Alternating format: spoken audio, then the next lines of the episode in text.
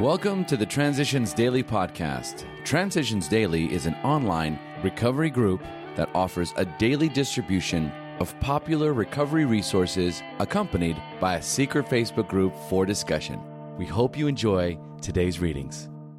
This is Transitions Daily for May 23rd, read by Scott B. from Detroit, Michigan, USA. AA Thoughts for the Day Acceptance. And acceptance is the answer to all my problems today.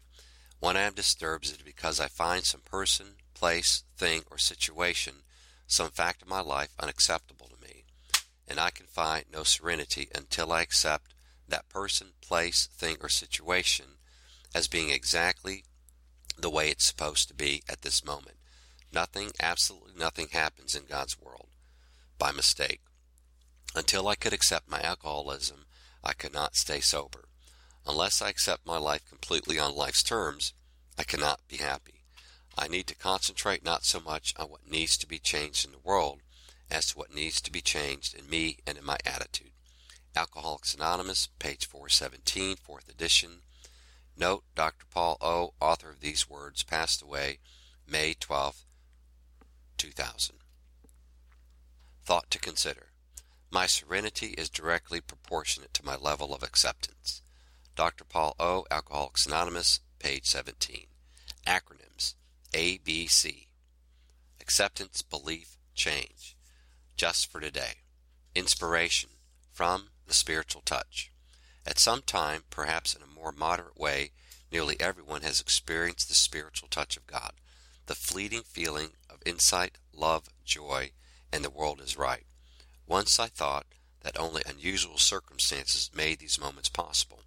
Actually, I now think they are forecasts of what we can have if one is willing to take the time and make the effort. Peace, love, and joy can be sought through quiet thinking and honest prayer. The wholeness and the new awareness that is produced affects one's relationships with God and man to a degree greater than would seem possible in ordinary life. Came to Believe, 30th Printing, 2004, page 65.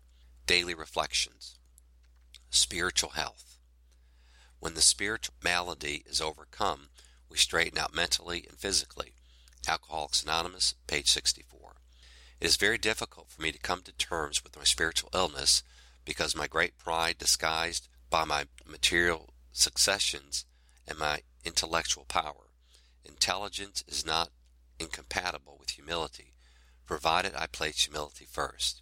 To seek prestige and wealth is the ultimate goal for many in the modern world. To be fashionable and to seem better than I really am is a spiritual illness. To recognize and to admit my weaknesses is the beginning of good spiritual health.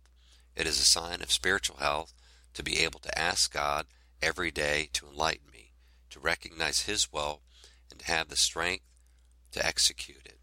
My spiritual health is excellent when I realize that the better I get, the more I discover how much I need the help from others. Copyright 1990, Alcoholics Anonymous, World Service Inc. As Bill sees it, AA School of Life. Within AA, I suppose, we shall always quarrel a good bit. Mostly, I think, about how to do the greatest good for the greatest number of drunks. We shall have our childish spats and snits over small questions of money management and who is going to run our groups for the next six months. Any bunch of growing children, and that is what we are, would hardly be in character if they did less. These are the growing pains of infancy, and we actually thrive on them. Surmounting such problems in AA rather rugged school of life is a healthy exercise. AA comes of age, page 233. Big Book quote. If we are planning to stop drinking, there must be no reservation of any kind nor lurking notion that some day we will be immune to alcohol. Alcoholics Anonymous, 4th edition. More about alcoholism, page 33. 24 hours a day. AA thought for the day. The 12th step of AA, working with others, can be subdivided into five parts. Five words beginning with the letter C confidence, confession, conviction, conversion, and continuance. The first thing is trying to help other alcoholics to get their confidence. We do this by telling them our own experience with drinking, so that they will see that we know what we are talking about. If we share our experience frankly, they will know that we are sincerely trying to help them. They will realize that they are not alone and that others have had experiences as bad or worse than theirs. This gives them confidence that they can be helped. Do I care enough about other alcoholics to get their confidence? Meditation for the day. I fail not so much when tragedy happens as I did before that happening. By all the little things I might have done, but did not do. I must prepare the future by doing the right things at the right time now. If a thing should be done, I should deal with that thing today and get right with God before I allow myself to undertake any new duty. I should look upon myself as performing God's errands and then come back to Him and tell Him in quiet communion that the message has been delivered or the task done. Prayer for the day. I pray that I may seek no credit for the results of what I do. I pray that I may leave the outcome of my actions to God. Hazelden Foundation, P.O. Box 176, Center City, Minnesota 55012. My name is Scott, and I'm an alcoholic.